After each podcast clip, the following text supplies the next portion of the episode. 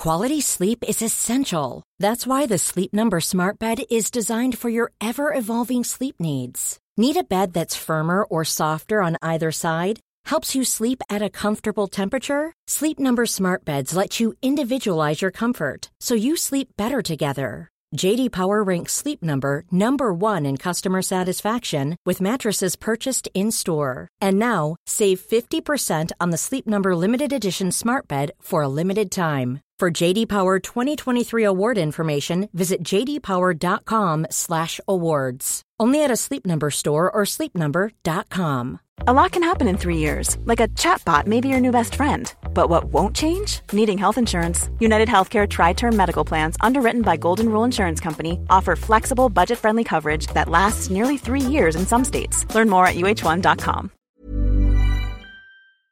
Hello, Egg Chasers. It's the Egg Chasers Rugby Podcast, the podcast about rugby that doesn't take itself or the game too seriously. And as you can hear from the lack of theme tune, uh, things are slightly different because we're all in our own Egg Chasers TMO shipping container. Uh, I'm Tim. Yeah. There's JB. Hello, Tim. In Manchester. Yeah, yeah, Manchester. And Phil, Really is, rainy. and Phil is up the road in Sale. Hello. How you doing, Phil? Hello, very good, thank you. Merry Christmas, gents. Season's greetings. indeed, indeed. How much stuff did you have to bring back home, JB? Uh, how much did I have to bring back home? Yeah, so the answer is I might. They might have five hundred pounds worth of just utter dross, utter plastic. like my daughter has got something like three or four new dolls. I can guarantee every one of them is going to end up in landfill. And I say this to my mum, like we're doing this all wrong, aren't we? Like our children, and I'm, I guess your children are the same, are so spoiled. They're so hooked on basically the granulated white sugar of life that when it comes to Christmas, they just don't care. It just doesn't mean anything to them. They're so spoiled all the time that it just means nothing. Just more plastic stuff over and over again. So I said to my mum, next Christmas, we need to maybe build some hardship into them. Maybe go and feed the homeless first, or go to a soup kitchen, or something like that. Something in the lead up. So when they do actually have their, their presents, they might be semi grateful. That's a good idea. I ge- genuinely go and do some good to counterbalance everything else. That exact sentiment and and sort of thinking my god my kids are are so lucky and I hope that they're grateful. That's what prompted me to make that video, which ended up becoming a viral video, which is which pay which has paid for a bunch of their Christmas presents over the years. Every year, you release the same video again to pay pay for their Christmas. well, it, it's No wonder they're all so grateful. the YouTube video got licensed by a company in America, and they send me they send us a check every year. Do they really? Yeah, because like TV, um, it's been on TV programs, and it gets licensed by a company for their for their summer feel good advert that they want to run on the internet. So we, yeah, so it, it like it pays for a chunk of the kids' Christmas presents every year. So anyway, Awesome. That's what. That's just. That's just what happens when you have nice, grateful kids, Tim. They're such a rarity nowadays. yeah, exactly. Well, Yeah. can, can I tell you a story about Christmas cheer? yes, Something which happened to me today, which was Yes, utterly bizarre.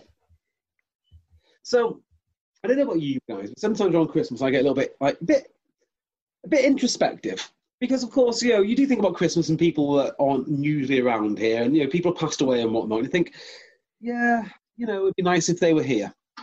So, I went for a walk somewhere, and as I was walking, a guy said hello to me. this guy is my old PE teacher. Now, the funny thing about this was, I was convinced he was dead. Like, I was so convinced that he was dead that when he, when he said hello, I had, to, I had to stop. And I had a good 10 minute conversation with him. And I was so happy to see him. I had to stop myself throughout the whole conversation saying, Sir, I'm so happy you're not dead.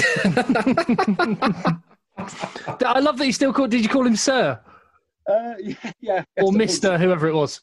Yeah, I just couldn't believe it. So uh, yes, and and also like I, I walked away from that. I was like, "Is the Matrix broken?" I'm sure. I've been told by multiple people that he's dead, but no, he, he's very much alive, and I'm delighted. by that. It's a Christmas miracle.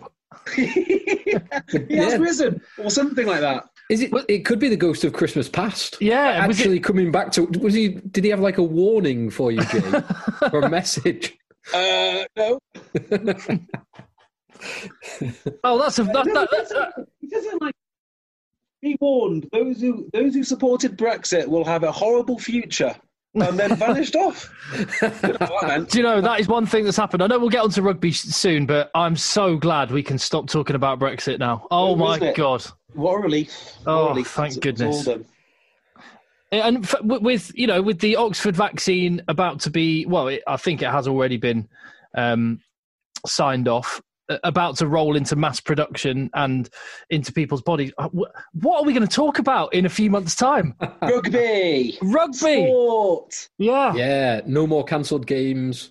Just back to normal. Well, hey, hey, the AJ Bell had the biggest attendance it's ever had today, How, how many was that, Tim? thanks to the um, drive-in pantomime that was happening at the same time. That wasn't the only pantomime going on. Hey, Oh, but come on. What, the only place we should start, because you, you've just said about Christmas cheer, and, you know, I, I- hope you had a, a wonderful time with your families. But Phil, I mean, it's bittersweet. You had the a lovely time with your family, and then Marcel Coetzee. oh, Devastating news for any any Ulsterman. t- terrible, terrible news. Uh, twenty-nine-year-old Marcel Coetzee, who we have he'd been been at the club for four years, and he arrived with a very, very serious knee injury, um, or certainly very shortly after he arrived.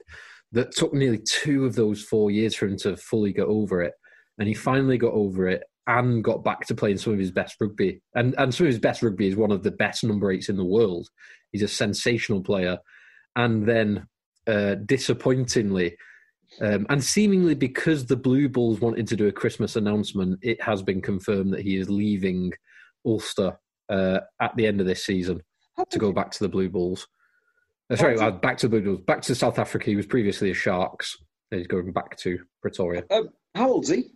29. 29. Big deal. You know, uh, things things end. By the time he goes, he'll, pro- um, he'll, he'll probably be 30. And I guess this is Lions related, is it? He wants to, wants to have a shot at the Lions.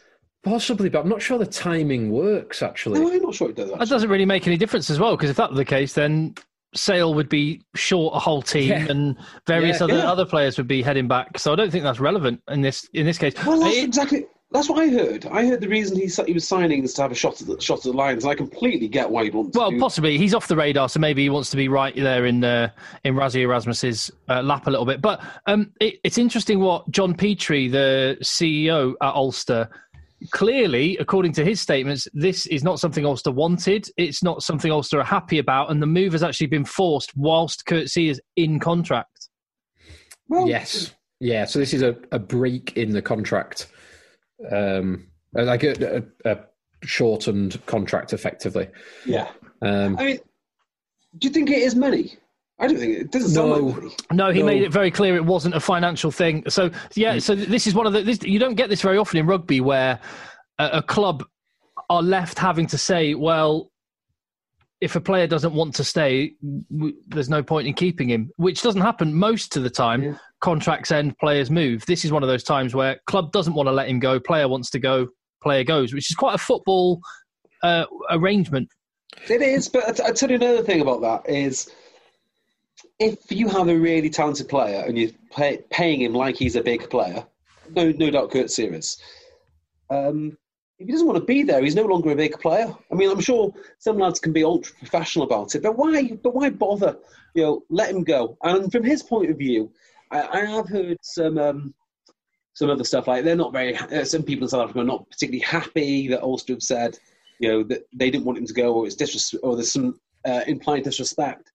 I can't think of anything more respectful than to say, look, we're letting him go, but we really want him to stay. I mean, I think it's you know, it, it, it's not ideal for Ulster, but from his point of view, uh, I think it's quite the compliment that they, they've come out in the press and say, yeah, we we really want you to stay.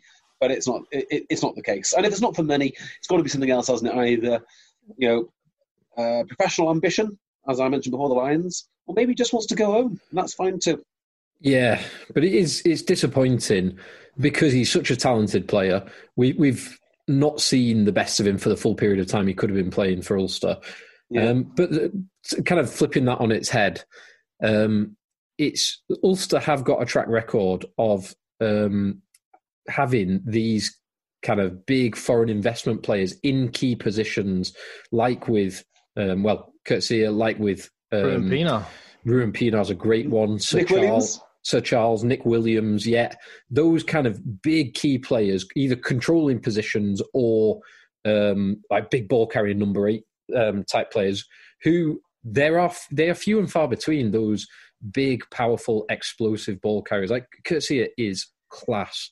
He is. Good a- enough to get in South Africa. I, I think if Duane Vermeulen, I know Duane Vermeulen is still playing, but I think, I mean, Duane Vermeulen is what thirty four or thirty five now. Yep. I, I think I think Coetzee now he's o- properly over his knee injury. He will have a proper crack. Yeah, I agree So- with that. If he was English, if he was English and fit, he would be pushing Billy Vunipola for a number eight spot. If he's English and fit, it'd be Don Armand. Zimbabwean. Uh, sorry, sorry, of course. or Dave Ewers. They- Zimbabwean. In- Yeah. In, in terms of news, is there anything else particularly? I mean, it's it's not a time when stories are broken at the minute, is it? No, I mean, there was two games cancelled because of COVID. Does that count as a story? Gue- I, yeah, I guess it does. I, I mean, and interesting that, and you would have thought that maybe Premiership Rugby would have established how they were going to manage this situation were it to happen, because you probably could have anticipated that this would happen and may happen many more times over the next few months. But they're going to they're going to get back to us on what happens with Thanks. regards to league points. Yeah, it's difficult, I guess, um, particularly if you've got two teams who were both infected with COVID. I don't know if that is actually the case. It's Leicester Tigers that are struggling, if I'm not wrong. And was it Bath who had it? Yeah, was it Bath from their European? Yeah, Because it is kind of predictable. The week after, two weeks in Europe, where squads have been travelling around to multiple places, getting on uh, multiple uh, enclosed tubes, effectively, yeah. with lots Foreign of other nightclubs. Uh, foreign nightclubs, yeah. Student halls, I hear, Yeah, particularly good this time of year in the south of France. wonderful. so yeah, it, it is kind of predictable. Um, let's see what let's see what happens. I'm just trying to work out what would happen if they just said, okay, um, we're going to have London Irish play Newcastle today. Yeah, the game that, If that- can go ahead. fixture hadn't been played because there's no fans to consider. But then that relies, doesn't it, on the identical fixtures happening in the future? Well, it, it relies Does on. it? Well, it it relies on uh, multiple team, multiple games being called off each week for one thing, Yeah, Yes, it does, doesn't it? which So- which, which hopefully won't happen again. Well, Mm. Yeah, it- it's, it's a new normal. Everyone's doing the best that they can. Um, I don't know why Premiership Rugby haven't just said this is a situation.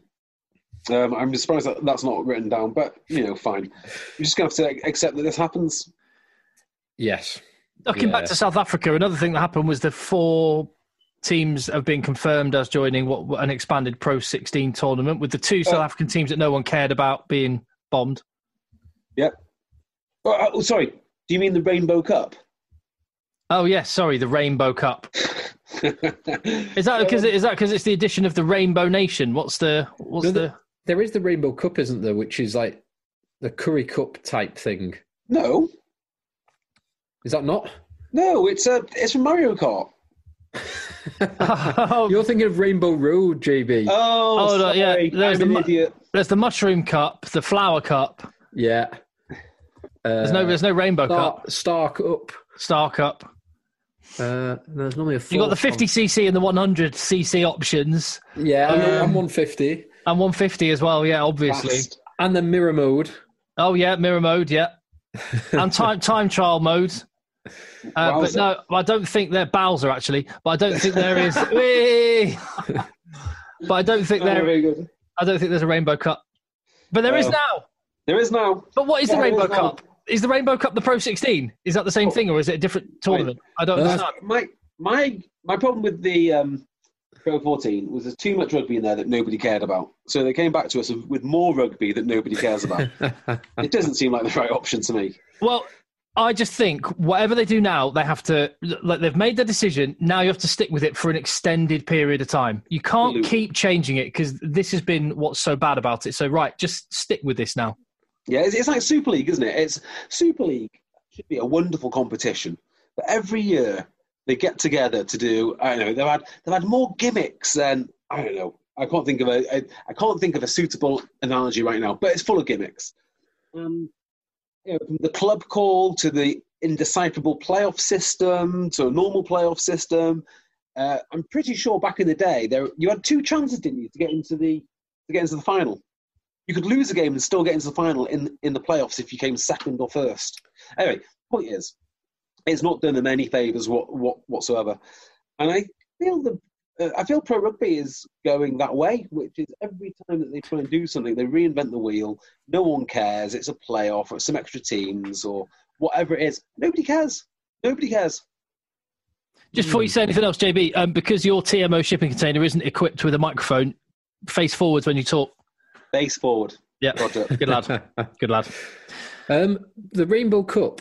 So I, I'd only read the headline of this previously, and I assumed that was going to be the South African version of of a like um, the Currie Cup type thing. That seems to be the new name for the Pro 14. 16. Pro, uh, Pro 16, yeah. Yeah. Formerly Pro 12, then Pro 14, currently Pro 12, and moving to Pro 16 from April 2021. So in the new year.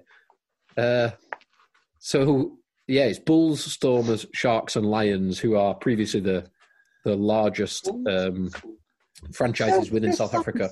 This sounds phenomenally unfair. I mean, I don't know what I've missed here, and I, you know, I don't really want to delve into South African rugby politics.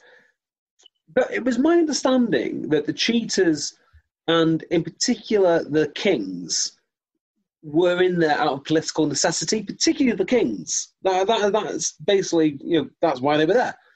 So the two trailblazers who originally started this whole effort have now been kicked to touch. What, do they do? Do they go presumably back to play Super Rugby, or do they just get folded?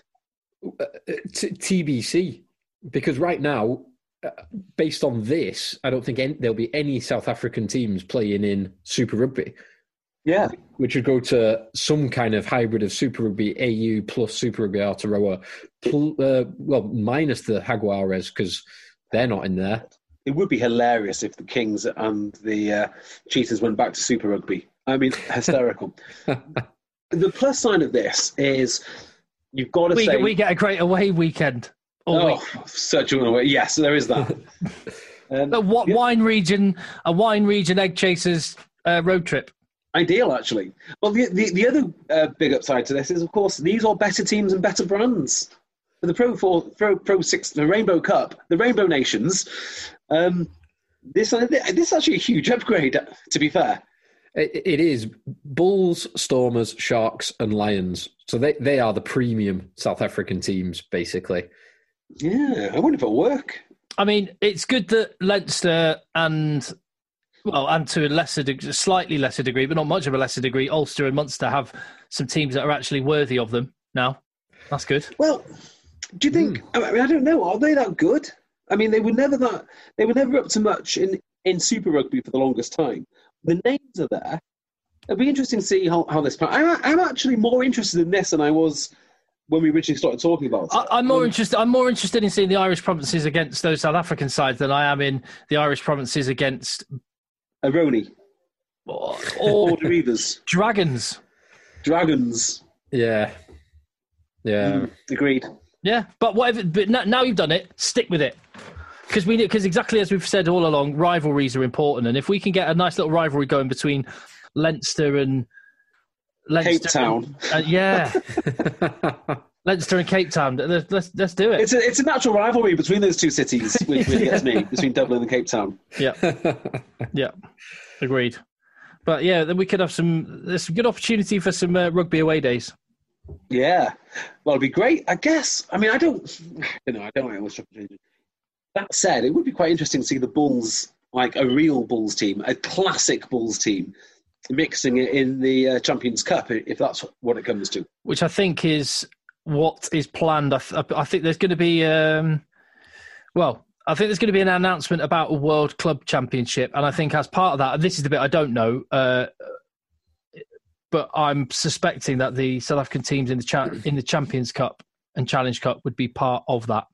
That's yeah. It, it just I'm I'm skim reading an article at the moment, and it looks like it's not confirmed, but Yeah. that would be the direction they'd intend to take it. Correct. For the top ranked teams, regardless of where they come from, including South African teams being eligible to qualify for the Champions Cup, which that would be interesting. Interesting. Very interesting. But Yeah. yeah, that counts as news, doesn't it? Yes. does certainly does. Um, did you get to watch any of the rugby in amongst? Uh, uh, well, one thing, have how much? You know, you know, sorry, I'm I'm not finishing the sentence here. You know that scene in Jaws where they go, "We're going to need a bigger boat." I'm I'm saying that about we're going to need a, a a bigger paper bin, paper recycling. I've never seen so much cardboard in my life. it's ludicrous. The, ours is totally, totally full. I've already done a couple of trips to the tip um, just just before Christmas to throw out a load of paper waste that accumulated before Christmas, and we have to go again. Yeah. Really? I mean, usually you just fly tip. Why have you, why have you decided to go to tip? well, there's, there's a, a big Into the canal, off it goes. Yeah, exactly. There's the canal. I've got the Mersey. I've got Sale Water Yeah. Park. Like, Why, you can go why anywhere. would you bother? Now we know the real reason why Phil didn't want Sale Sharks on the ground developed. He likes that big fields to uh, fly Yeah. tip. to throw his old fridge in. So yeah, a ludicrous amount of cardboard. Um, so yeah, uh, can you not? You've got. I mean, we talk about your garden a bit. Can you not bonfire that stuff? um, No, you can't really. Can you? Uh, I don't know. I think there's. I think we're all governed by clean air. I'm not not even sure that we should have uh, the wood burner that has been constantly on for the last few Yep. days. And I, That's I, abhorrent.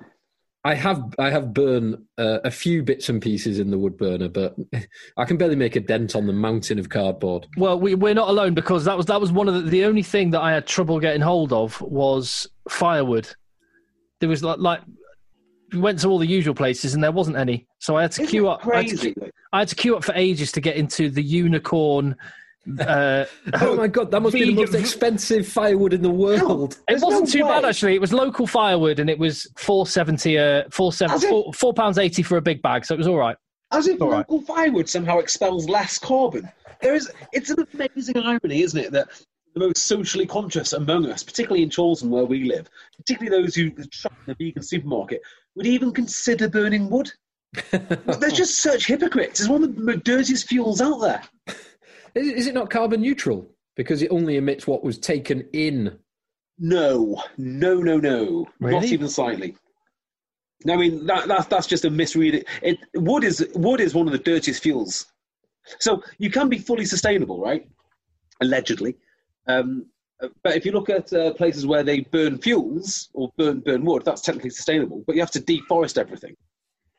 And but Wood burners are not good for the, the air or the environment. I, I'd love to have a little tiny mini nuclear power plant in my living room, but the Oh, wood burn, well. the wood burning stove looks does look a lot prettier than uh, you know a, a, There's lu- cooling a towers. luminous green cooling tower. Yeah, Uh, yeah, so I actually managed to get quite a lot of rugby watching done. I've watched no less than three games.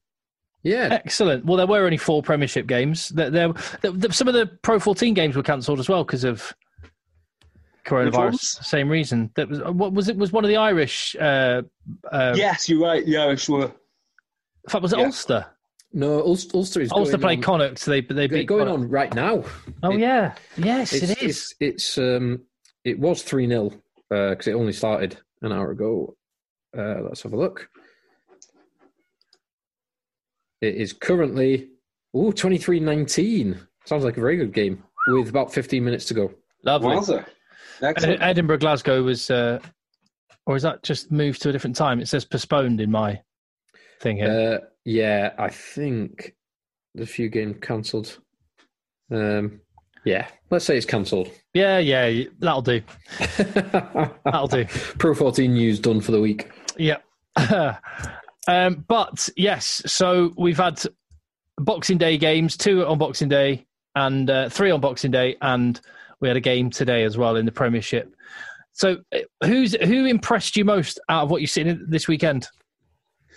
Uh, wow, that's a great question. And I'm going to answer it in two different ways. So, the two teams that won uh, on Saturday, as in the two early games, impressed me for different reasons to the other two, Northampton and Wasps. Because the first two that won, well, they were good wins, but they were standard wins, and it reminds you why these teams are so good. The other two, though, are far more interesting. Northampton, in particular, had a had a really good win. They needed that. They needed that so much. And uh, well, there's the other win as well. For what, was another win. superb win for Wasps away, uh, a win at home for Northampton Saints, as you say. Exeter beating a, a manful Gloucester, who gave a good account of themselves, and Bristol turned things around in the second half away at Harlequins.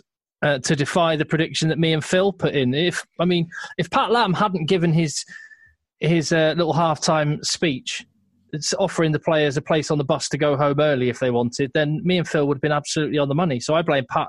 I blame Pat Lam for. Yeah, I uh, blame Pat Lam as well. Uh, I it's good because we know Bristol can play rugby. We know that. We know they've got all of the raw ingredients. But I do think there's still questions about, oh, are they a tough team? And this goes some way to answering that. Yeah, I, I think that's fair because they, I mean, they were really poor in that first half. Yeah, they were. They looked awful, Be- with the exception of the the try after 39 minutes, the last kick of the first half. Luatua. Uh, yeah. That was Dan Dan Thomas. Oh, Dan the- Thomas, yes. Yeah, Luatua, Dan Thomas, one two, Yeah. um, which was a lovely bit of play. But everything else, other than Ioan Lloyd's magical footwork a couple of times, That kid is ridiculous, by the way. He is, Yeah. isn't he? other than that, Bristol were dreadful in that first half. Um, Harlequins genuinely could have been 16 0 up. I mean, I think I'm I'm pretty certain that Wilco Louw did actually score that try that got disallowed with about Mm. six minutes to go in the first half, but there just wasn't because it wasn't given on the field. There wasn't the evidence to overturn that. I'm I'm pretty certain he got the ball down. I mean, he can't not have got the ball down, judging by the evidence, but uh, it didn't get overturned. But so Bristol were rubbish in the first half, but then they did show why they are such a good team, and they they showed that grit and determination to come back in that second half. And if you flip that around, Harlequins probably showed why they are not a good team or why they are not a consistently good team because they were the better team in the first half. Uh, they took um, Marcus Smith kicked well and took the points when it was on offer, and then they just crumbled in that second half. They just Oh, well, fell Ma- apart. well, well, just while we're talking Marcus Smith and trying to a positive, his changes of gear for that try was ridiculous. yeah, He is ridiculous, though, isn't he? He is outrageous. yeah. I mean, I don't know what Harlequins do. Uh, they've obviously got to keep Smith.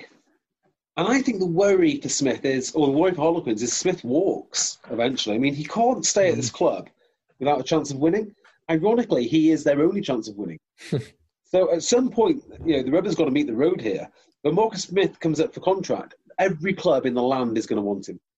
And if they're smart, they'll be trying to send him, you know, little messages underneath the changing room door when he's away. I'm sure Bath have already done that. I'm sure Bath are already overtly saying, you know, come here now, That is a great fit. That isn't it? It is. I mean, I can imagine him. I can imagine every great player in the in the blue, black, and white of Bath. I can particularly imagine Marcus Smith. or uh, or the way that Northampton play, and if they got a couple of if they- upgraded a couple of props, then when Dan Biggar decides to to leave, Smith Smith there would be quite good with with that back line outside him. Mm. I, I just don't know why Harlequins can't get it together. I just don't know. The money's there. Broadly speaking, the talent's there. It's got to be a coaching thing, hasn't it? It has to be a coaching thing. I, I would assume it is that, but I don't know. But it's the the really. I was watching this game thinking the really disappointing thing about Harlequins is so Gustard obviously was involved in Saracens and the Wolfpack, And their um, defence as well. Uh, yeah, this this is like Gustard from his history, both as a player and a coach. You expect him to be able to craft a really gnarly, mean pack, and as soon as he's come to Quinns, it's just it's been almost the opposite. It's Yeah. been this this kind of, and I know that Quinns had that um, side to them before he came along, but he's not. He doesn't seem to have corrected it. They've got this kind of fluffy and soft, and when the going's good, they'll look great. But then when the going gets tough, they just kind of wilt pack. Ever since is- ever since the enforcer left, Yeah, it's true. Char- Yeah. Char- Charlie Matthews, the enforcer, a You know, nickname, I- a nickname, a nickname he gave himself, by the way. That's why we mention it. I know a guy actually who's short of work at the moment who could toughen up this Harlequins pack. is he a, oh, is he a northern northern rugby league? Hard gruff northerner Nice. with a reputation for taking average packs and making them absolutely incredible. And uh, looking at this, they have just enough average players to make this work. Have they got enough South Africans for, for it to work? They've got a couple. They've got a couple, but that but that comes later. First of all, let's go and win some games. Yeah, I can't. I can't. I can't get my head around how Harlequins don't, at the very least, have a solid defence. You would think with Paul Gustard, having done it with club and country, that would be the the baseline. But that is a big issue for them. Yeah, you would. I mean, that, that, that's a spot on spot on comment. You'd have you would have thought that would be their identity. Like we are hard to break down, we are hard to beat. But do you know you mentioned about identity the other week? You know, and particularly around Diamond and Sale, and how Sale's identity is Diamond's identity, and why it's so tough for Sale to move on from, on from that. I wonder if Harlequin's identity is well, we're flaky, and it doesn't really matter who is at the head of the ship. This is basically what we are. It does seem that way. it seems that even Gustard is having a hard time. I say even Gustard. Gustard is having a hard time trying to detach that identity from the team. I mean, we- it's a very fine line, isn't it, between genius and looking absolutely stupid. So, you know, when Harlequin, I mean, I like to. I like to. I like to think we skirt that um that that, that tightrope regularly. very much. Yeah, let me let me give you an example right, of a guy who could look stupid or genius. It depends how it works, right?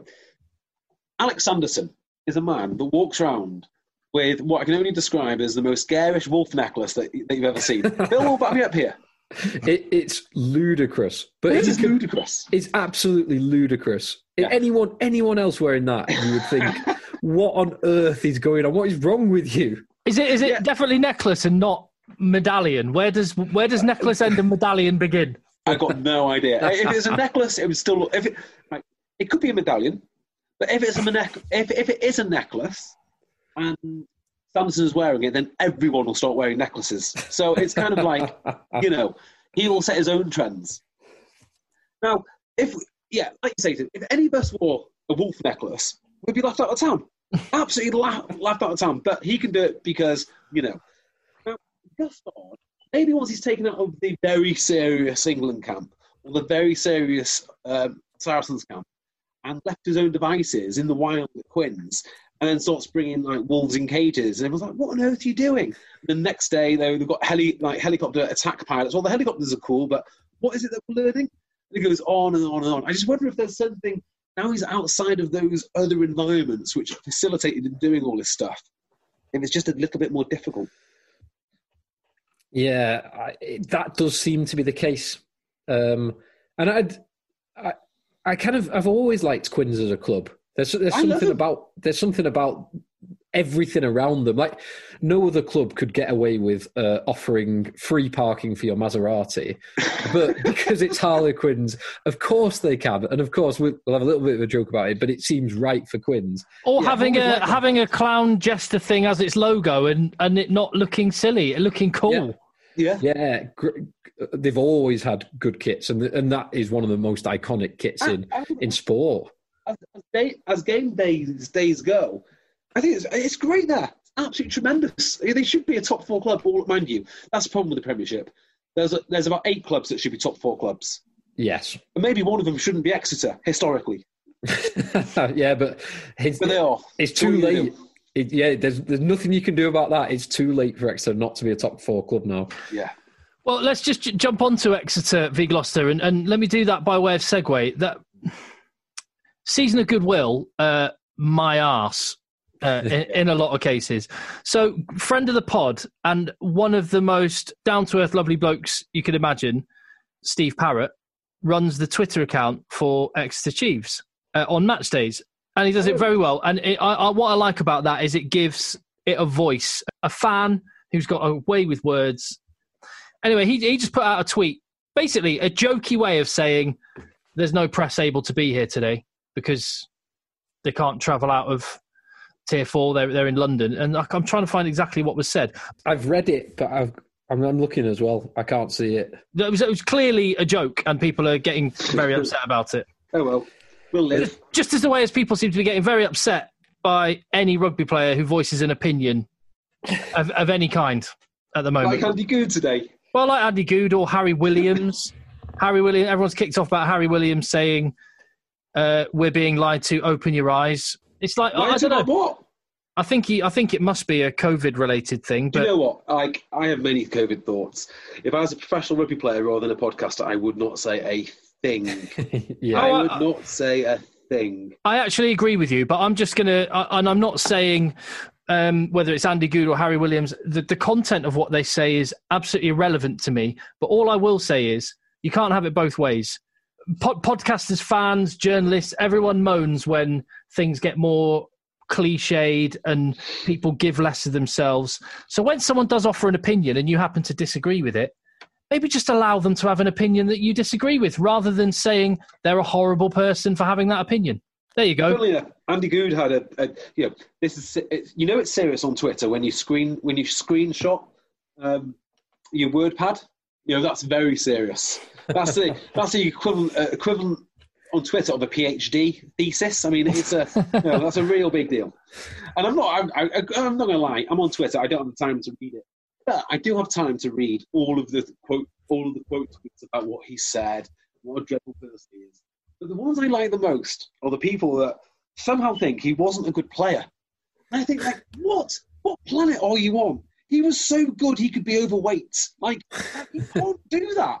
Like, you can't ignore a whole facet, a whole facet of the game, i.e., professional conditioning, and still be your team's highest paid player if you're not spectacularly good.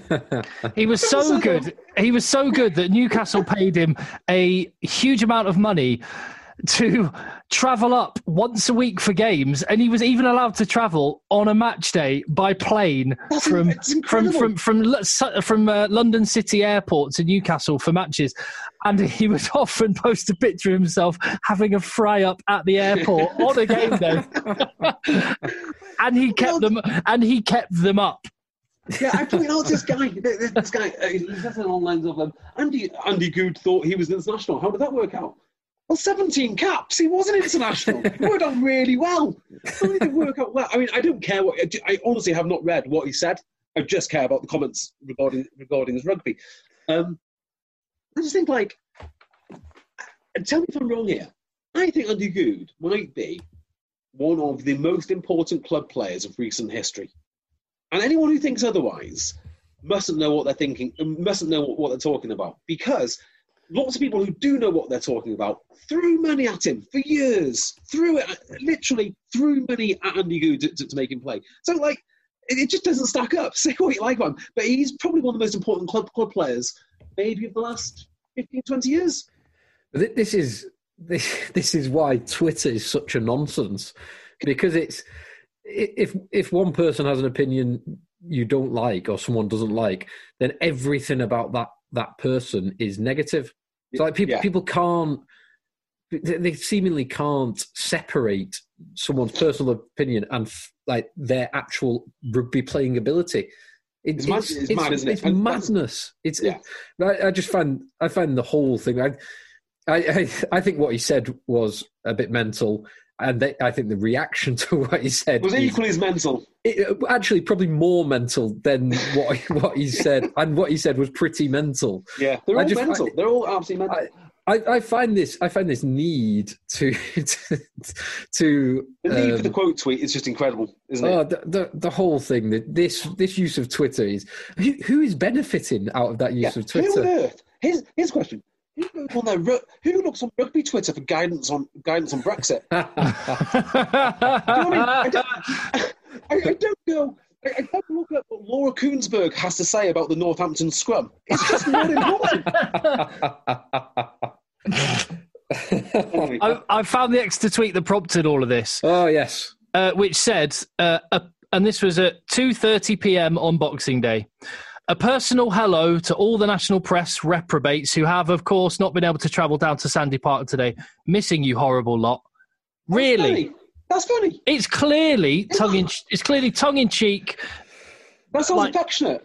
affectionate, dry humoured, and some somehow people found a way to be thoroughly offended uh, by that. Which I, I guess all I'm saying is you get what you deserve. And when I go and interview players, and they give uh, or anyone goes and interviews a player post match chat or whatever, and they say absolutely nothing, don't complain. because you're the reason why. Yeah, exactly. Uh, meanwhile, my, uh, Michel Barnier's just posted about sales lineout. So if, if anyone's Oh, interested in- excellent, excellent. interested in that, just got one question, just a tangential question. Now I am thinking of Andy Goode. Just moving it away from all, all that nonsense. This is a serious question now. Outside of Andy Goode, who is the most important club player? Who has had more of an impact on as many teams? Well, not as many, As- but as Wiggy, many. Wiggy. Wiggy's a good one. Wiggy and Hodgson are, are two which I, I would have thought. Yeah, Wi- Wiggy's won three European Cups, five Premierships, uh, or was it six because he won it with With Sale? Sale. He's won Yeah. one with Sa- he's won one Premiership with Sale, and obviously everything else is with Saracens. What about a player who goes across many clubs? Like George Smith is incredibly important, but not in the Premiership. That makes sense.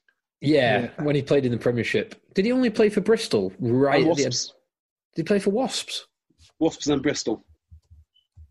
Oh, was it Wasps right at the end as well? Yeah, Okay, yeah. Um, N- no one's been, no one's got about as much as Andy Goode. There are very few players. Haskell, Uh, yeah. I mean, people have got about, but not for the same amount of money, and that's what kind of makes it different, isn't it? That makes sense. So you you do have players. I, I'll give you an example. There was um, who was the lad who used to play? The lad who played for all four regions, or at least three of the regions in Wales. But I'm pretty sure he's playing there on minimum wage. It wasn't like he was, um, yeah. you know, a, an important player. And I can't think of anyone who was actually successfully done it for so many, so many teams. Been that important for so many teams. There must, there must be some. I don't know, like George Smith is probably a really good example. And George Smith would have been, apart from right at the end, he would have been on on good money, particularly for a back row, because he was Yeah. the best. He was the best in the world. Yeah, true. Yeah, I can't think of any, but I'm sure, given some more time, I could think of someone. Uh, I'm sure there'll be a prop that's went to a few clubs, but I can't. The, the players, someone like uh, Sir Charles Piutau, Mm. um, yes, but he's not. He's not had enormous success. Gopperth. Gopperth is a good shout. That is a good shout. He kept Newcastle up. Did great in Leinster, really well in Leinster, and then was part of that. In fact, he replaced An- uh, Andy Goode at Wasps. Mm. Yeah, yeah. Yeah, that's a good shout. Guy Verhofstadt said that Gloucester's youngsters look quite promising. Really? Yeah. Wow, he really has an eye for talent. Uh, it- yeah, in def- again, a, a bit of steeliness with Gloucester, albeit in defeat against Exeter. But there's, I think there's enough to feel fairly positive about it. And I think the thing I loved about Gloucester the most is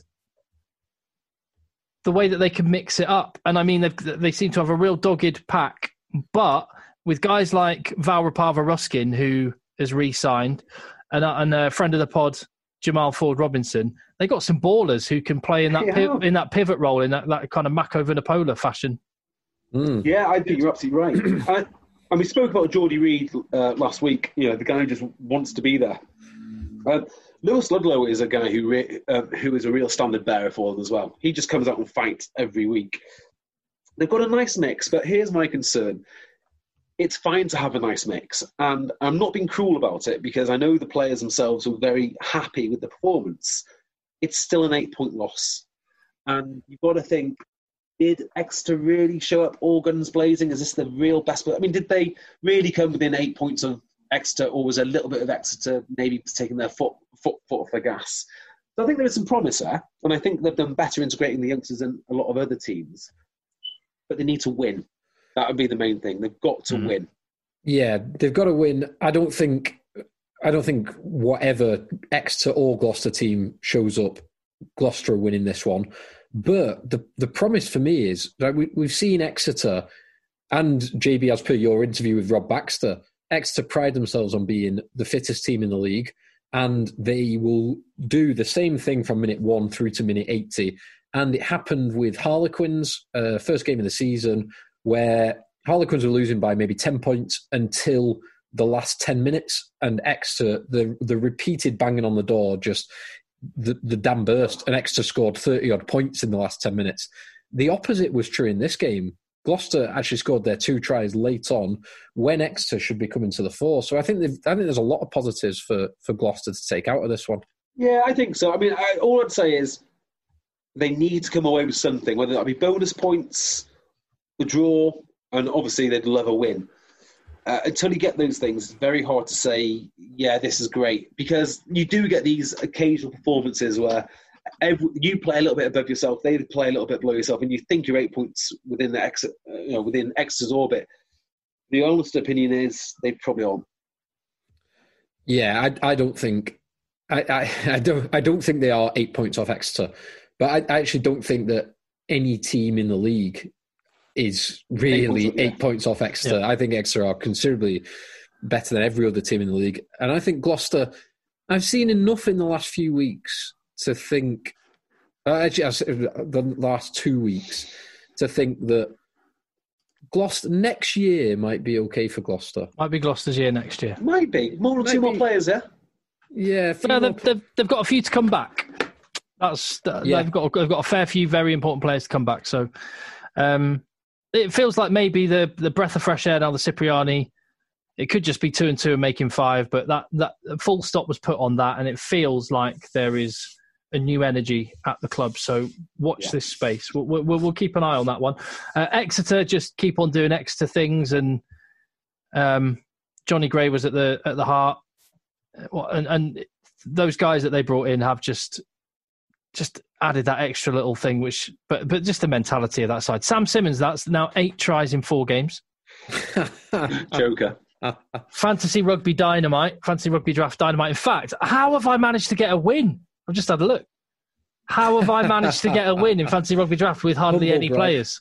Humble yeah. brag, Tim. Yeah, I had it up ready. To, I was just, I was looking at it already. um, yeah. Oh man. Well, who's got? Oh, AJ, AJ and Dan Thomas picking up all your points. Yeah. Nice. Yeah. Excellent. Excellent. Um, uh, but yeah, yeah. Um, so excellent, look good. But then you, you were saying you're you you were interested with the Northampton game, and that was the two bottom sides in the Premiership going head to head. Yep. And as we mentioned on last week's pod, and as was mentioned a lot during the build up to the game and during the game, Northampton haven't won a home match in a year. Hadn't. Hadn't won a home game mm. in all of 2020. It's un- unbelievable run they were on. How many how many rounds have we played now? Four. Four in this season. But there was the three week break after last season and we had what eight, seven or eight games. Yeah, yeah, yeah. And then there was there was a few at the start of the year. So, so an astonishing amount of teams with one win. Yeah, an astonishing amount. Well, I'd say astonishing six. Half the um, league. Yeah.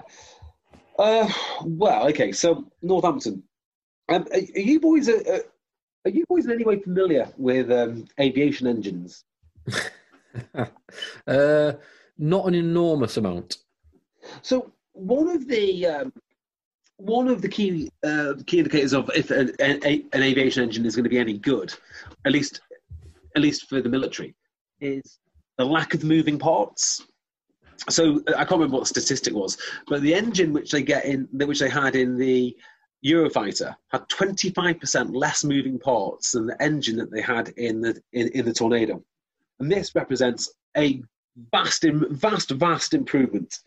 And hopefully, the next engine in the in the F thirty five, I don't know if it's got a reduction of moving parts, but if that is to continue, that's exactly what they would try and do. They always want less moving parts because okay. complex, complexity equals problems. Yeah. As I was watching Northampton today, and I thought this is their problem.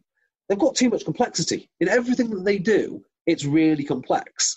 You've got a head coach in not a head coach, an attack coach in Vesty Look who, at the computer when you're talking, Jay. Look at the sorry, computer. Sorry, sorry, sorry. Vesty, who, by all accounts, is one of the best attacking minds um, in in all of England. But they don't look. But Northampton until today did not look like a, a particularly good attacking team. In fact, Worcester looked like a better attacking team, and the stats bear that out. Worcester allegedly have more line breaks than, than any other team in the entire Premiership, which is incredible. And today it all sort of clicked. And I wonder if the reason Northampton are struggling, they obviously don't have bad players, they obviously don't have bad coaches, it's obviously not a bad, bad, bad club. It's just they need to they need to simplify things mm. drastically.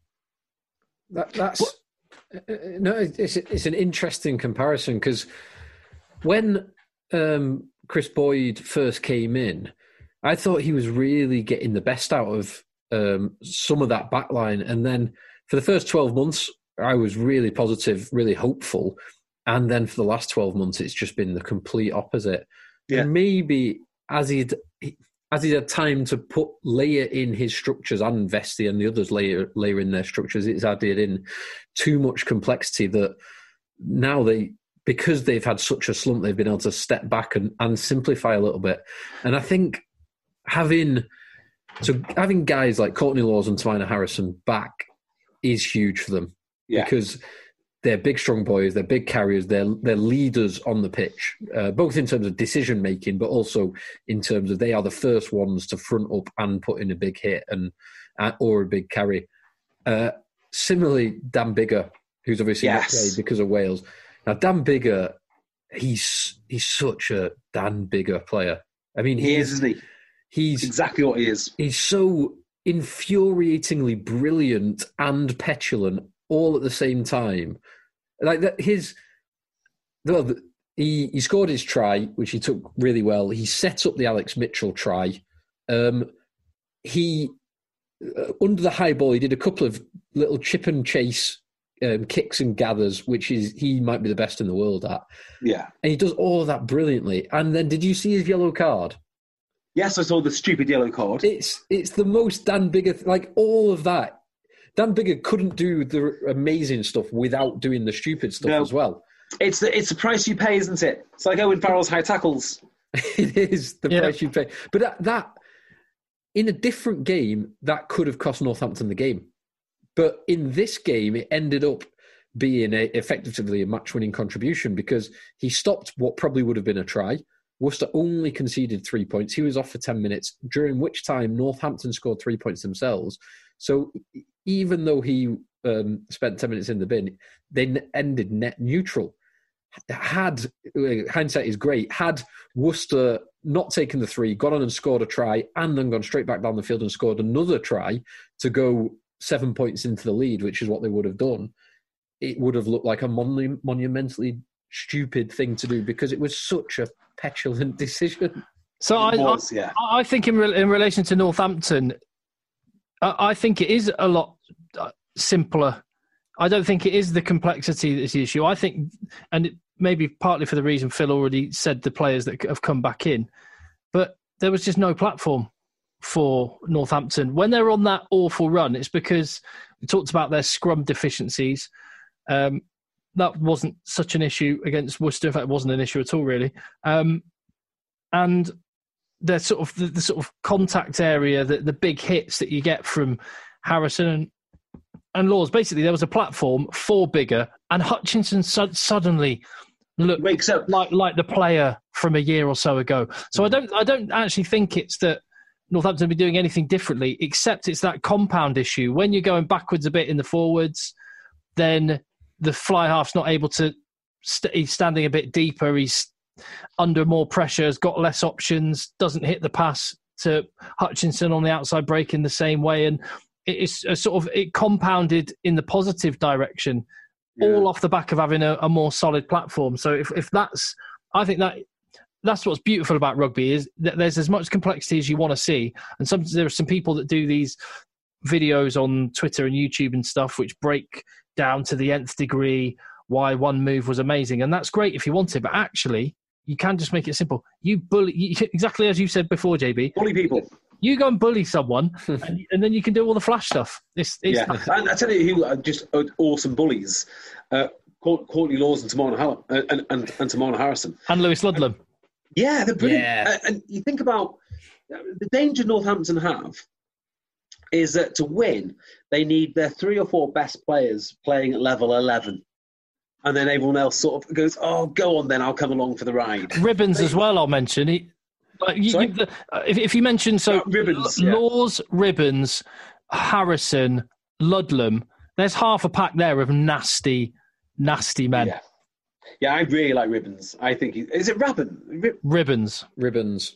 no, it's, it's Ribbans, isn't it? Rib, Ribbon- rib, ribbons. Yeah, but he's ribbons, ribbons. Ribbans. There Yeah. Ribbans. Yeah, I think he's very good. Is he English? He's South African, but is he English? He's English qualified. Correct. Yeah, and it didn't. He's English, didn't isn't get- he? I think he got called up to Yeah. one of the training squads. He did.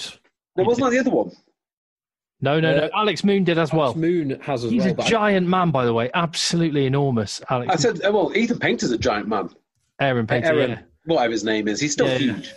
Uh, As for Worcester, um, I, I was only wrong in how right I was talking to Alan Solomons before the game because I said to Alan Solomons, Alan, you're doing some great approach play, but you're not converting in the way that you'd like. Why is that? And he said, Well, no, I don't agree. I don't agree. I won't go into the long answer. You can go back and look at it if you're that interested. But in, in short, he said, No, I don't agree. And then we watched a game where they manufactured incredible opportunities and couldn't finish any of them. Yeah, Yeah. exactly. And also, did you see the awful refereeing decision? Probably the worst, worst refereeing decision I've seen in about six months. I'd, I'd say. Which one? Uh, sitting in the lineup and they gave the penalty against uh, Andrew Kitchener. I was like, "Are you mental? He is from a great family." That's one of my favourite things back in 2020. Alan Solomon's giving a, a legal breakdown of uh, of that Ciali Piutau incident, uh, and I loved it. I loved that so much. I just couldn't I believe, like- what, I've I couldn't believe what. I was seeing. Do, do you know Alan Solomons was the, the the last coach in charge of Northampton to have gone on such a bad run? Is that right? Yeah, Great knowledge. That is, That is good, knowledge. knowledge. but uh, no, it, any, uh, yeah. So Worcester play some amazing rugby. They do, don't they? They've got some serious talent. They do. And nobody, nobody is more fun to watch, for better for worse, than Nanai. yeah, I love him. He's, he's in my fantasy rugby draft team, which is massively infuriating when he gets a yellow card after 13 minutes, but then more than makes up to, for it with whatever it was 120 meters made, four defenders beaten, two clean breaks. Yeah, even with even with a yellow card, which usually means you're well in the negative, he still came out with 13 points. Which Yeah. is solid. He's Wow. awesome, isn't he? Like, Yeah. doesn't like catching high balls, plays at fullback, can beat players at will, gives away yellow cards. I just he brings everything to a game, good and bad. He is pure box office, worth the price of admission alone. Yes, absolutely. Um, and I tell you the other one who I was. I mean, this isn't really breaking news that Ollie Lawrence is good, but he is good, and some of his touches were just outstanding. You can see why he's so highly rated. Oh, but he blew the try. Oh, oh that pass. That was awful. Oh, Which one was that? Because in my mind, no. I got Josh Bassett in my mind. He did So- all the hard stuff. He did all this hard stuff, busted through, and then just had just had to give the pass to Nick David Nick and David, yeah. just wanged it. Yeah, oh. it was it was a, it was a two three meter pass, and he, he went full power, and it was, it was try time. It was on. There's a similar one in the first half, I think, where Perry Humphreys breaks down the same touchline, uh, going in the opposite direction, the same touchline, and has Nanai arcing round him. Which, if he gives the pass, it's try time. Uh, it'd be frustrating to be to exciting, there, but frustrating to be a Worcester fan. Yeah, they, uh, they're, they're going to get that. I mean, I would like to ask Ollie Lawrence if he feels that his England showing was what he'd like it to be. Bearing in mind, I know what he can do now in, in a bit more detail with, with the offloads and stuff. Because I, I know he did some good things, but I want to know, like, did he do?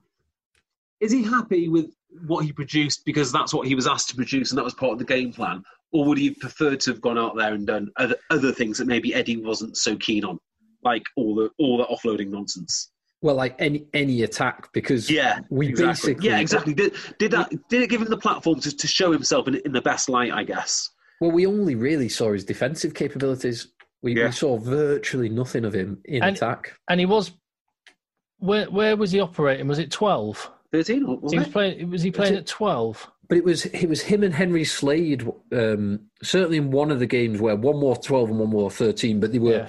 they were lining up one way in attack and, Yeah. and the other way in defence. That's right. I can't Mm. remember which way round. But yeah. Kid kid's got some talent. Um, before we go on from uh, Northampton Worcester, well, before we move off Northampton, really, JB, I've got a question for you. Yes, please. Um, surely, if the um, objective of um, simplifying jet engines is to create uh, fewer moving parts, then it, the the ultimate ambition will be to have an electric jet engine because, or, or jet motor. Or, sorry, not even jet motor, an electric motor because that has a single moving part, one moving part. Why would that not work? Now, this is a leading this is a leading question because I know why that would not work currently. Well, because you because the whole point of the jet engine is is the combustion of the fuel and air, isn't it? It's compression of fuel and air. Is it a temperature thing? it's not why a temperature won't thing. It's, why would you not have? Well, why would it be very difficult to have uh, an Well, electric weight, weight? weight, of Because course. because batteries are roughly 100 times heavier per unit of energy than um, jet fuel. So Ah, so where's this leading us, Phil? uh, that's it. No, right. That's- I was gonna- that's- I was that's- mention- I, I thought you were going to go rant about bloody uh, Nathan Hughes then, And about that- how he'd be so much better. And that's shed some why- batteries. Well, that's why Naira Voro. That's why he needs to shed at least 20 Exactly. kilos of batteries. Ah, nice, nice. It was nice to see him on the park and doing some really productive stuff. Hopefully, more of that. More of that. Yeah. Well, why, Planning for your next trip? Elevate your travel style with Quince. Quince has all the jet setting essentials you'll want for your next getaway, like European linen, premium luggage options, buttery soft Italian leather bags, and so much more. And is all priced at 50 to 80% less than similar brands. Plus, Quince only works with factories that use safe and ethical manufacturing practices. Pack your bags with high-quality essentials you'll be wearing for vacations to come with Quince. Go to quince.com slash pack for free shipping and 365-day returns. One size fits all seemed like a good idea for clothes Nice dress. Uh, it's a it's a t-shirt. until you tried it on. Same goes for your healthcare. That's why United Healthcare offers a variety of flexible, budget friendly coverage for medical, vision, dental, and more. So, whether you're between jobs, coming off a parent's plan, or even missed open enrollment, you can find the plan that fits you best. Find out more about United Healthcare coverage at uh1.com. That's uh1.com. well, that's all the Premiership games covered. Why don't we do this quiz? Yeah, well, let's do the quiz anyway and save save Sale till uh, for the neutrals till Look, last. everyone says everyone says we talk too much about Sale, and they're probably right. They are probably right. So we'll do a festive quiz first. So grab your pen Yeah. and paper and uh, play along. Okay, I've got five questions. Now, this this is not it's not a 2020 quiz. It's not a festive quiz. It's just a little quiz. Yeah, perfect. Okay, first question: Yeah. Which current Ulster player is also the province's all-time top try scorer?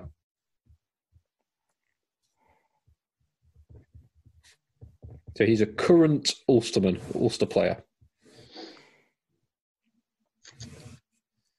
Uh, Okay. Okay. Question two. You're going to have to listen carefully to this. Um, the t- the ten all time top point scorers in the Heineken Cup are all internationals. Eight of them played their international rugby for European nations. Sorry, sorry. You're already going to have to start again.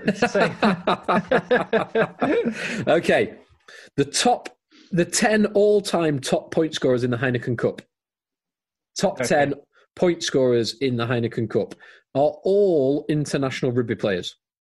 Eight of them played for European nations, and the two who did not play for European nations both played for the same nation. What is that nation?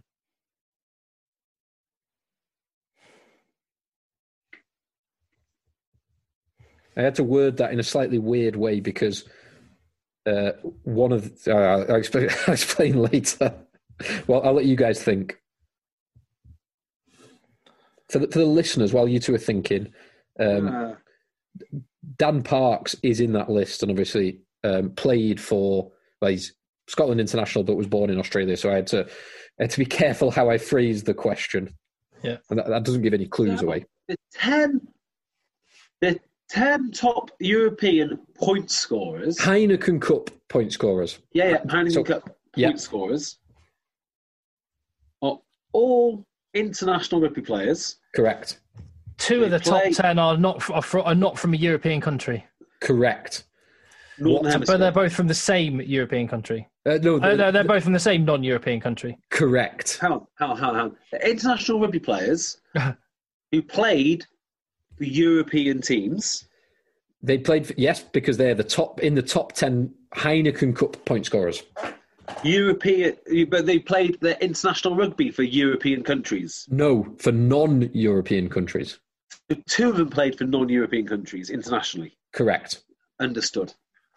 But what? It's it's. And they both played for the same country. What country is it? Okay. Have you both got something down? Something down. Yeah. I'm not confident. Okay. Question. Yes. Got it. Question number three. Um, which current top 14 team is the most northerly, ignoring the two Parisian clubs? Bloody hell! Say again. Which? Which current top 14 team is the most northerly, ignoring the two Parisian clubs? Oh my word! I have no idea. I, my geography of France is terrible. Tim, you've probably visited many of the uh, top 14 grounds. Yeah, I've had a guess. Okay. Question number four. There were two tries scored in the 2011 Rugby World Cup final. Who who scored them? Uh, two two different players. This is, and I'll give you one point for each. 2011 Rugby World Cup final. There was only two tries. Who scored them? Oh, 2011. 2011. Where where are we now? We're about to go into 2021. Nearly te- nearly 10 years ago. Okay, so England. my memory is rubbish. That's what I've learned here.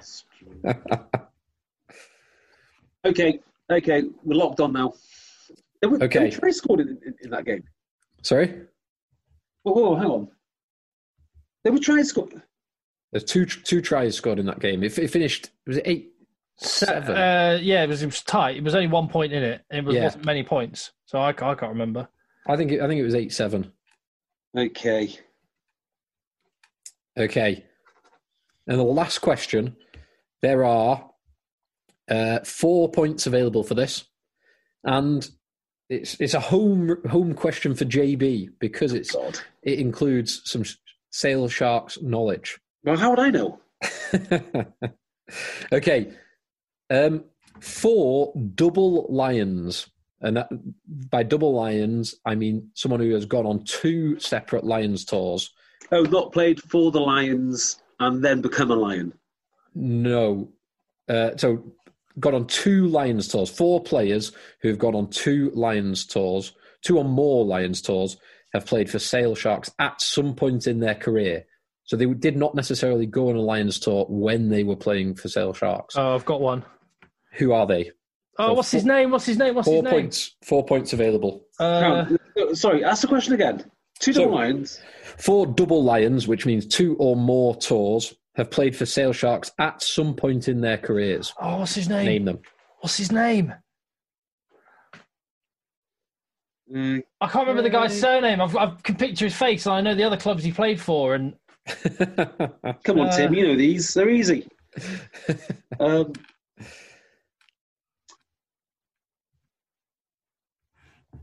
uh, I know his first name as well. Tell me his first name, and I'll see if I, I'll see if I can help. Uh, uh, um, interesting, interesting. Oh no, not him. Not him. Do you want a clue? No, No. no, no, No no, no, I was, okay, I was, I was going to tell you. no, I was no, no. going to tell you how many of the- them. How many of them got um, Lions or Lions appearances when they No, were not Sale? interested, mate. Stop Oh, it. Don't okay. care. Not interested. Okay, I, I think I've remembered the one. Yes, I have. If it's if he went on two Lions tours, I've remembered the surname of the one. Anyway, I'm not confident on many of these. Hang on a minute. I'm just missing one. I know I'm missing one. Aha! I think they both play the same position. I'm watching Phil. Watching Phil for. And, and, Uh, no, what I are think- talking about? I think they Ever? both play the same position. interesting. ever. Uh, sorry, are we talking about played for sale ever? Only four players that have been through the gates of Carrington have ever been double lions. Is that what we're saying? Yes. But not whilst they played for the club. Uh, s- some have been, or some could have been while they played for Sale, but some might not have been while they played for Sale. Fine. I can As in the, it's the fact that they're double lions and at some point in their career played for sale. Once upon a time I played. Yeah, okay, fine. Yeah. Yes. Okay, got it. Nailed it. No problems here. Okay, shall we go back? So, Yes. you you happy, Tim?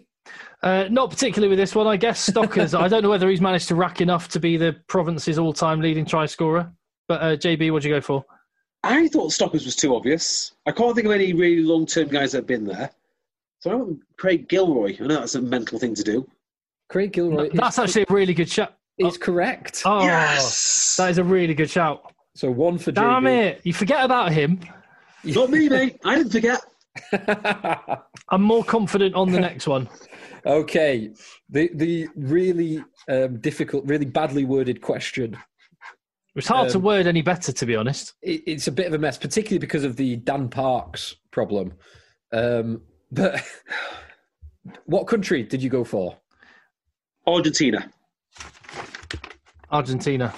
Is correct. Well, Domin- done, Jim. Dominguez was the one I was thinking of, and then it could take your pick from the others. It could. No. be- Dominguez is wrong. Dominguez played for Italy, mate. You're quite right. He did play for Italy, but I've written the right answer. It's written down Argentina. The Uh, it answer be Contepomi is then. Hernandez and Contepomi. So I'm just gonna.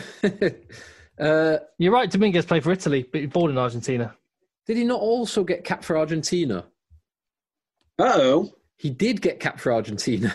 Ah. So, but he did. You you are also right. It's, so it's Dominguez and Felipe Contepomi. Because he was playing in that Stade Francais final against Leicester, wasn't he? That's the All those one, yeah. ago, yeah. With Dominici. Hang on, so where does Hernandez fit into all this? Because he must have a, more than a few points. Well, Has he played does. that much in the Champions Cup? I'm not so sure. Yeah, loads. Yeah, probably. But maybe not Yeah. kicking. No, Anyway, he was he was the kicker. anyway, let- let's forget about the detail because I don't want to have points taken off me. I got the right So you both get the point. um, question number three: the most northerly team in front in the top fourteen of the current teams. Uh, is it Oyonnax? I guessed La Rochelle. La Rochelle. Oh. La Rochelle is correct. Oh. Slightly further north than uh, Clermont and Lyon. So that means it's two points all. Um, the tries in the 2011 Rugby World Cup final. There was, there was one for, there was one for France and one for New Zealand. Yeah, Dusautoir. Yeah, I Um, guessed. I, I, I put Dusautoir, co- correct. Dusautoir is correct. and I Now, guess next. the other one I other did. Ben, ben Smith, I went for. Oh, I went to. I, I, put- I put a, bad, a badly spelt Sevilla. Uh, Savia. Julian Savea. Sevilla. I, I don't think either of those were in He the was squad. playing. Yeah, I'm, I'm pretty certain. I'm pretty certain Ben Smith wasn't, and I think Julian Savea would have been slightly too young. Oh yeah, Ben Smith, 15, 19, wasn't he? Anyway, Yeah. So, So- France. So Was one it point. Byron each. Kelleher or something like that? No, it was it was a line-out move, uh, and it was a prop. Tony Woodcock. Oh, well, well, well. we could have been here for some time. Yeah, not wrong. Uh, Right. And then So it's down to the final one. See, I've got. Can I? Hmm. Go okay, on I'm. I'm going to say the one that I'm definitely going to go with. That I was struggling for the surname of Nathan Hines. Oh, that's superb. That's superb.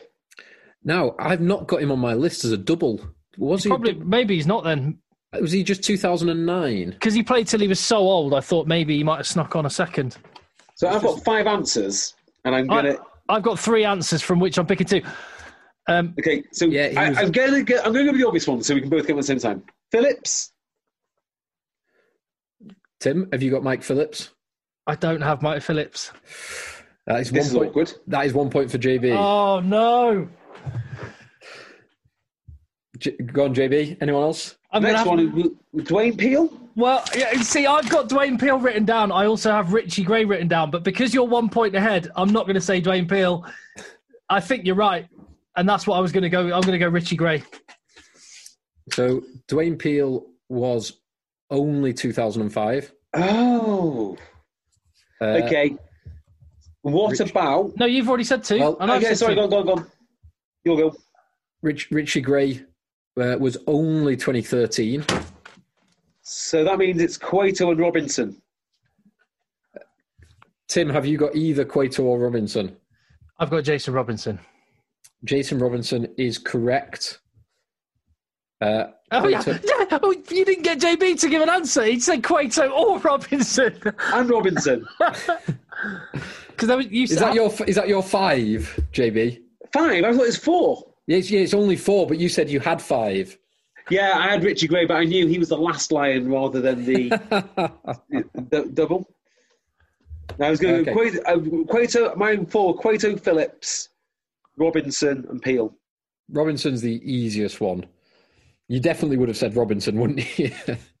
did Cueto go on too? Because if if no, uh, No. no, Cueto did not Oh. go on two. so, does that mean So have you got one Who more, is it? Tim? I I've only written four down. So Okay. no, I've got two. How many have you got, Tim? One. Tim I got, got one. I got Dwayne Peel and Jason Robinson. No, no, I got Jason Robinson. That was it. Just Jason Robinson. Yeah. So I win. Oh, So Jay Clear, I've won. well done. JB wins. The yes. other the other two. Okay. The other the other two. two. I'll The tell you, other one, one two. is. Do you, want, do you want any clues? No, Uh, absolutely not. Uh, Well, tell us which t- which um, tours they went on. Oh, Jason White. Uh, no. no, no, no. So one of them went on 2005 and 2009. Andy Titterrell. Uh, he only went 2005. Oh. Uh, 2005, 2009. Um, okay, okay, okay. Hold on, hold on, hold on. Um, oh, Uh, but remember, they've had lots of average Welsh players. Uh, both of these are English players. The Oh, two, wow. the two left. Charlie Hodgson. No, No, only New Zealand. I cannot think the life of me who this would be now. Oh, no. I was going to say something like, no, that's crazy. Forget that. are they are they are they best known for playing for Sale, or did they yes, just? Okay. they, they, they're at Sale for the majority of their career. th- This person was. He It's not was. like a Jim Mallinder or someone, is it? No, he's a forty caps for England, um, two tours for the Lions. Played for Sale in their um, Premiership winning team. This is embarrassing. This is absolutely humiliating. I have no idea who. Steve Hanley? No, he only had one cap for bloody England. You never won one, so. he didn't do two lines tours. Forty caps for England. Um, he finished his career in the south of France. Oh Specific. no, no, no, not no, not Chris Ashton. No. No, finishes, Um, finished his career in 2014 after two two seasons in the south of France. Adrian Lewis Roberts? no, but you're very close. Probably. Prop. Yes, Andrew Sheridan. Sheridan. Oh my goodness. So that's one of them, and the other one is uh, still playing today. Uh, is in the current sales. He's, he's currently in sales squad. He's a current sale player contracted to sale, and he has two Lions tours under his belt. Manu Tuilagi. Manu. Oh, for goodness sake. Ah, Awful well done, that- Phil. Good stuff. Well, you, Good you stuff. scored. It was kind of a deliberately hard quiz, and you No, it was excellent. pr- pretty well. Four and five. Yeah, no, I'm I'm, I'm happy. It was fun. More, more. Most importantly, are your Well, it uh, was a geography question, to be honest, so. Well, yeah. Are your family uh, game playing Chris, uh, Christmas game playing families? Well, okay, so story about this. My youngest brother is engaged to a, to a girl who is a only child. And uh, she thinks, because we are a big family, that all that big families do is play board games. So since she has been included into our family, almost as a joke, we do nothing but play board games now because it just quenches her quenches her need for a board game a board game playing family. So we've done quite a lot of Monopoly deal this Ooh. Christmas. Good game. Is it Great a game, game? isn't it? Great game. Which, by the way, isn't a board game, but just saying. Yeah, Uh, cl- close enough. I'm I'm massive on the on the games at Christmas. Absolutely, like even I actually had to. No, in fact, I didn't have to drag them this year, but usually I have to drag people out of that sort of uh, late afternoon, early evening slumber and uh, come on, let's go, let's go. No risk. Get Newmarket. No, not a big game like that. It's like card games. Um, Ah. So Yeah. I'll tell you. Right. So uh, my next door neighbour, who recently moved away. Uh, they invited us all around for uh, go um, around for drinks before they left. What, what, a shame you had obviously to, what a shame you had to re- refuse um, because you were compliant to the rules. Well, I well, I'm not going to tell you what time of year, year this was, but the lockdown restrictions were slightly less onerous than they are now, and we did it in the garden, obviously socially distanced. So we all went round to another neighbour's house. And bear in mind, I've lived next door to these people for three years, and they're absolutely lovely, and they feed our cats when we're away, and vice versa, and we've got spare keys. Um, they informed me of something which I didn't know, which is they collect board games. And at last count, they've got 260 board games uh, in their spare room. Wow. Do, they imagine get the, do they get them out and give them an airing on? I've got no idea. I've got no idea. I mean, I did inquire. I think it was him rather than her that collected the board games. So I was like, that's incredible. Wow. Yeah, I have a feeling board games going to make a bit of a comeback as people crave more human interaction. I do love a board game. Mm. I've, I've not played anything this year because it's just been the, th- the three of us, but I do love a board game. Mm. Indeed. Hmm. I did uh, dust off the old Nintendo to play a bit of Super Mario Of Galaxy. such a nerd. uh, Did, did you win such the Rainbow Cup? What what, Uh, no. what what Nintendo? it's it's actually a Wii U I've got, but um, it has uh, a well. Basically, I transferred my Wii to it because I had an original Wii which I bought uh, back in 2007. So I was able to play Super Mario Galaxy 2, which is what I've been playing at the moment. Wonderful. Which is a wonderful game. Well, And I am such such a nerd. My my twelve year old son Louis has a uh, VR headset. Uh, so yeah, Oh. it's, it's like the, it's very cool, but it's the opposite of uh, a board game. Have you have you tried it yet? Yeah, I've, I just feel motion sick. I can't get on with it. It's ama- it, it is amazing. It really, genuinely amazing. Have you ever seen the uh, Ronnie O'Sullivan VR fail? No. it is one of the best. It's, it's only like a, a 20 second long clip, but he puts on VR goggles, obviously. He's got two things in his hand, and he, it's a snooker table. So he goes, he's, he stood up, and he goes to play a snooker shot, and obviously puts his weight down on the table, and there's no table there, so he just Ah! falls over. it, is, Awesome. it is brilliant. It's such a good clip. Have you seen the one where they have to play football wearing VR goggles, but the view is only from the top? I've not seen that. That is that would be disorientating. Yeah, so the, yeah, it's one of the. It's a it's a great clip. It, it makes me howl with laughter. Anyway, I'd love to should do we do next week's games? Yeah, you segued so no, you segued so beautifully, Phil, from finishing on a sales sharks related question. It would have been uh, I, I shouldn't. I took us off on a tangent. It would have been perfect to go into sales sharks. Where I mean, do you say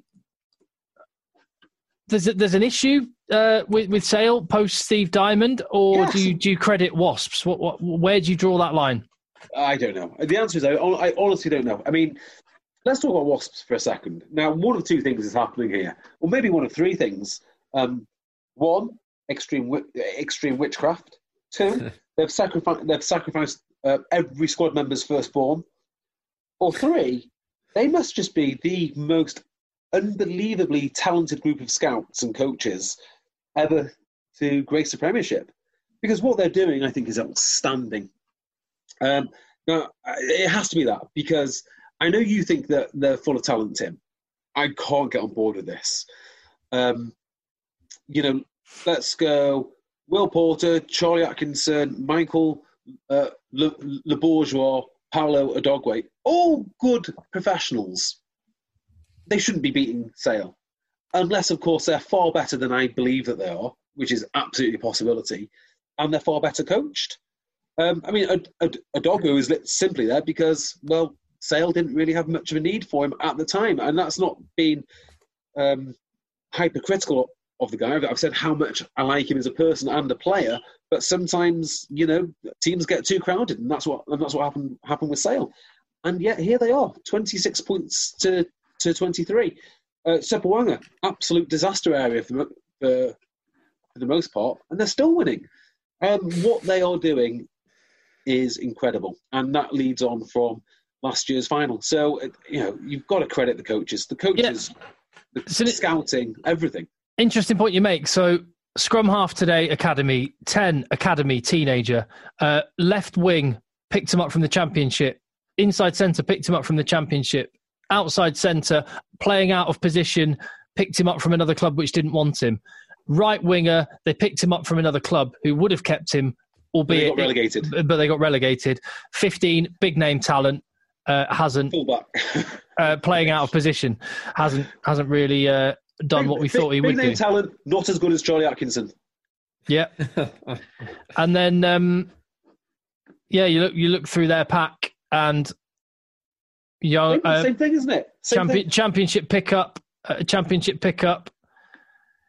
Yeah, Big name, not very good. academy player. Pickup, not Yeah. wanted by Sale. They, they've mon- they've moneyballed the crap out of it, haven't they? I mean, I don't know how they've done it. I, I just don't know. Um, and I thought Sale had, had their number.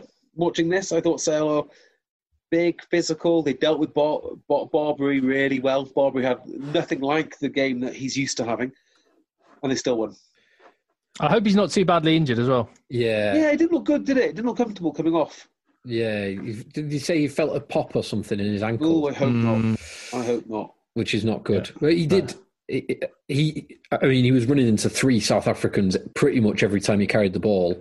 Uh, Yeah. The one brilliant bit was his steal and then offload for the Tom Cruse try, which was really special.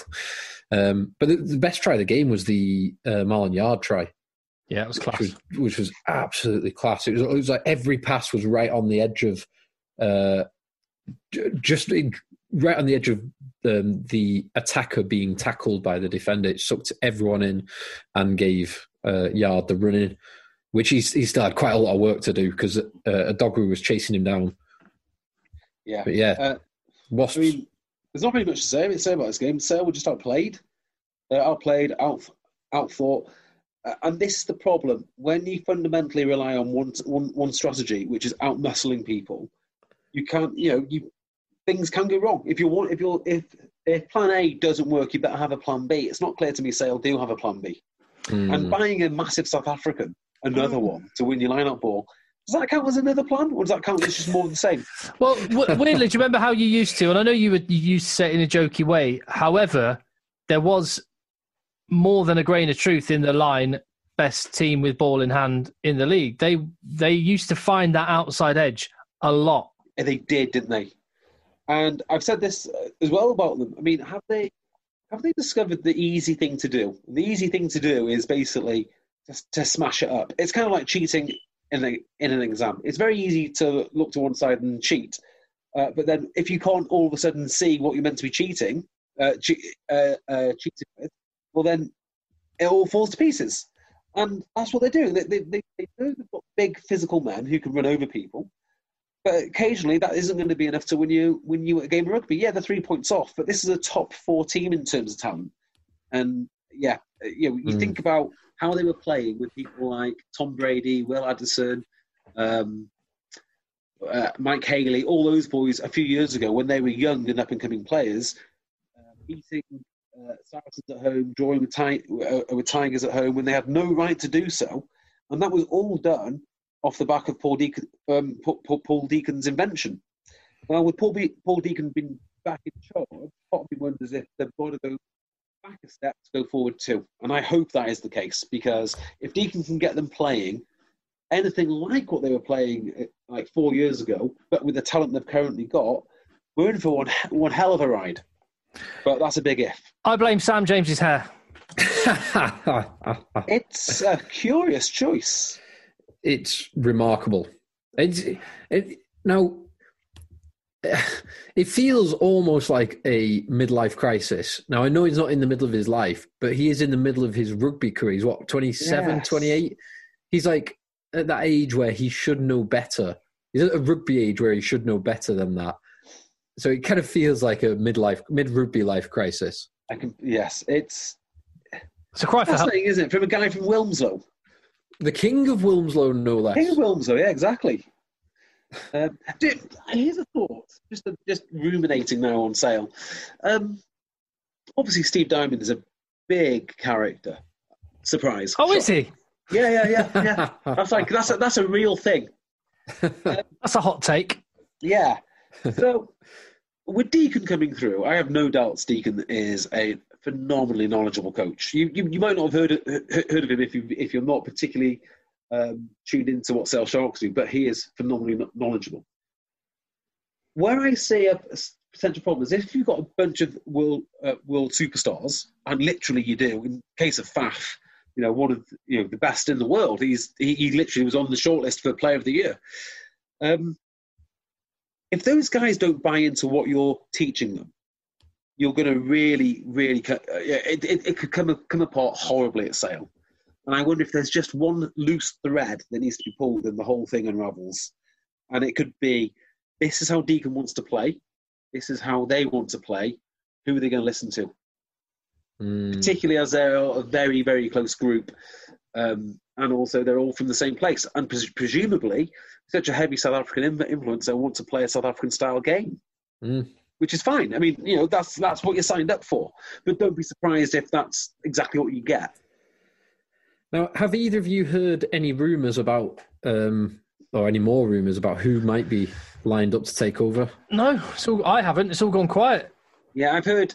I've heard Sanderson is expected to stay at Sarries, Mm. which now means that Deacon is my favourite to take. To take the job. role.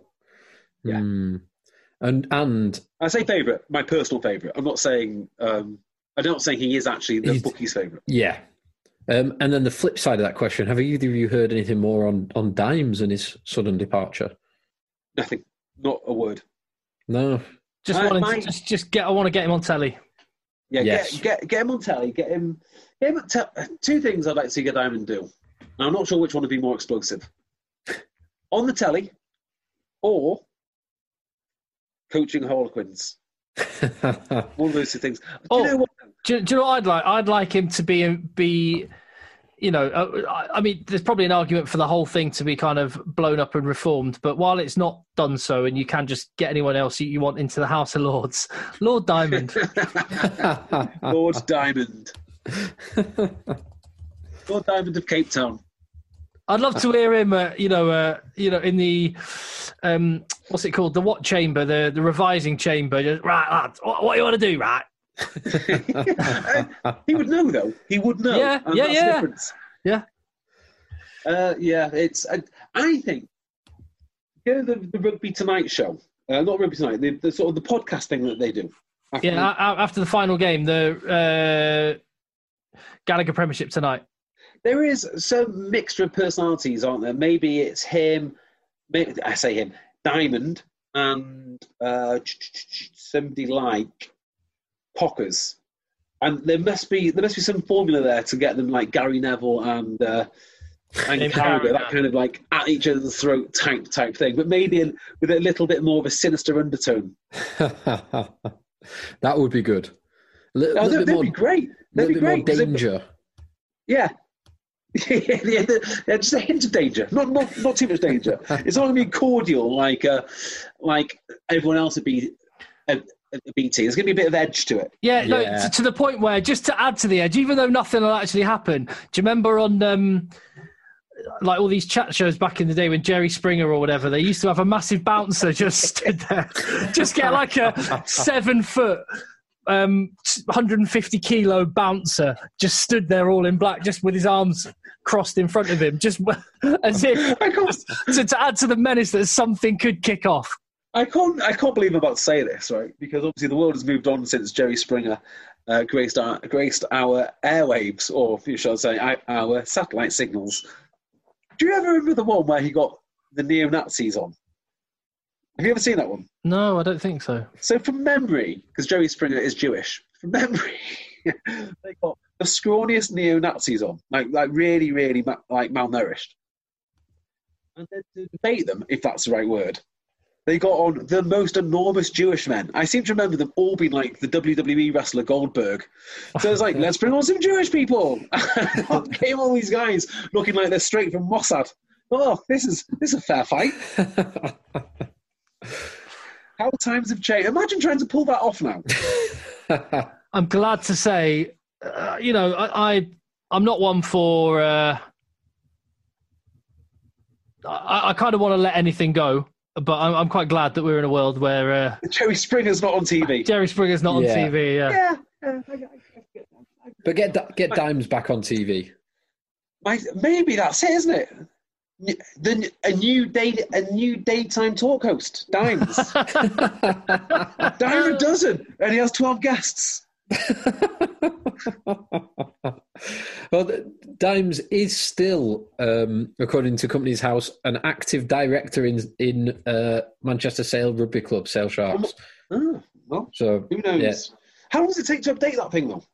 Uh, I don't know because I've never had this much keen interest. I, I presume there'll be uh, less filing going on over Christmas, but he, he resigned a couple of weeks or um, stepped down a couple of weeks before that. So Well, that's because I have no idea what he is up to, but I can't wait for him to get back into some role somewhere. I'm looking forward to it. Agreed. yes, Uh, as, as for games next weekend, um, health dependent, the, the six fixtures in the Premiership we are looking forward to seeing over the New Year period. What we got? we have got uh, Worcester, isn't it? Friday night. Yeah, Friday night, two games: Worcester versus Harlequins, and this is a game that Worcester must win. Yeah, you're right. have to, and then uh, also Bristol Falcons. So, how do you see those two going? Well, Let's start with w- Worcester Quins. Worcester, I think, can win. Will they win? Yes, I think they will at home. Yes, Worcester to win. They definitely can. They have to. I'm going to double down on Quins and, and go for Quins again. I, And I I, think Newcastle are going to get a rude awakening to uh, Premiership life. against Bristol, A rude, But brutal- what, what, what does Phil think about Friday night? uh, Worcester. That first one. I I like Worcester. They've got they've got so much talent, and they they seem to be coached in the right way, but they just can't. The results just, or their long term, their eighty minute performances don't reflect that. And Quins, I have no idea. I they, they do some amazing things. They've got some serious talent, and then they just switch off. Um, I think this. I think this game will be dynamite. I think. I agree. Both both teams trying to throw the ball around uh, with the talent to do so.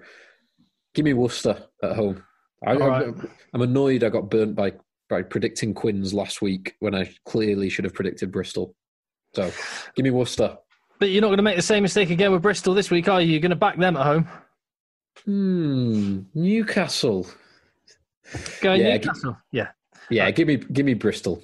Okay. yeah, Bristol. absolutely Bristol.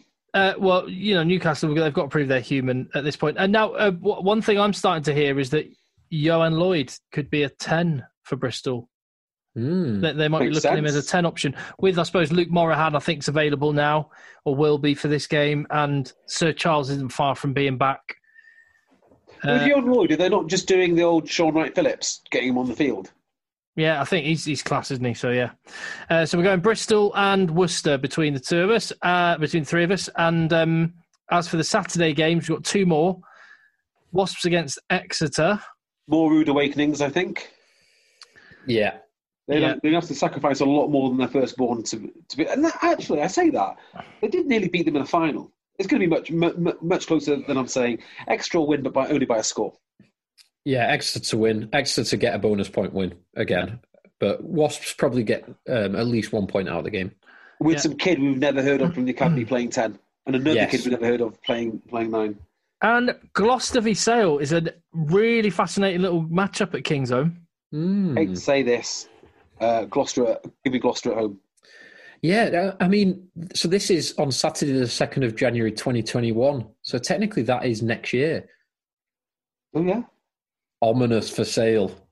Next year could be oh, Gloucester's shit. year. it is Gloucester's year, isn't it? Officially. Yeah. Mm.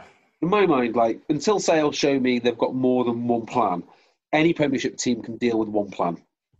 So give me Gloucester. Yeah. I, I think I'm going to go Gloucester at home. I, I actually think, although I've, I've seen a lot out of Gloucester, I'm not sure they've got the pack right now to deal with that sale pack. So Hmm. I think Sale, I think this is a, a result that Sale can grind out. Mm. Uh, Irish Northampton. Yeah, I'm on gonna sun, Northampton, on to. Sunday, Irish Northampton. You going who? Sorry, Northampton. Yeah, I'm on the Northampton bandwagon now, big time, all the way to the playoffs. Uh, I, Irish have had a week off Hmm. to get really stuck into the food and drink. have an Irish Christmas. So I'm going to go. I'm going to go Irish at home. Yeah, I'm I'm going to go Irish because I think Northampton have put so much focus on that one, getting that one result because they had they had to win. Losing that was just totally unacceptable. That that is all they've been focused on, and they'll almost they'll be celebrating that significantly, and I, I think they'll struggle to um, recreate that again. Um, so yeah, give me Irish at home. And Northampton three games, if you include the one just gone. Worcester at home, London Irish away, Leicester at home. The three teams near the bottom with them. So a huge few weeks for Northampton.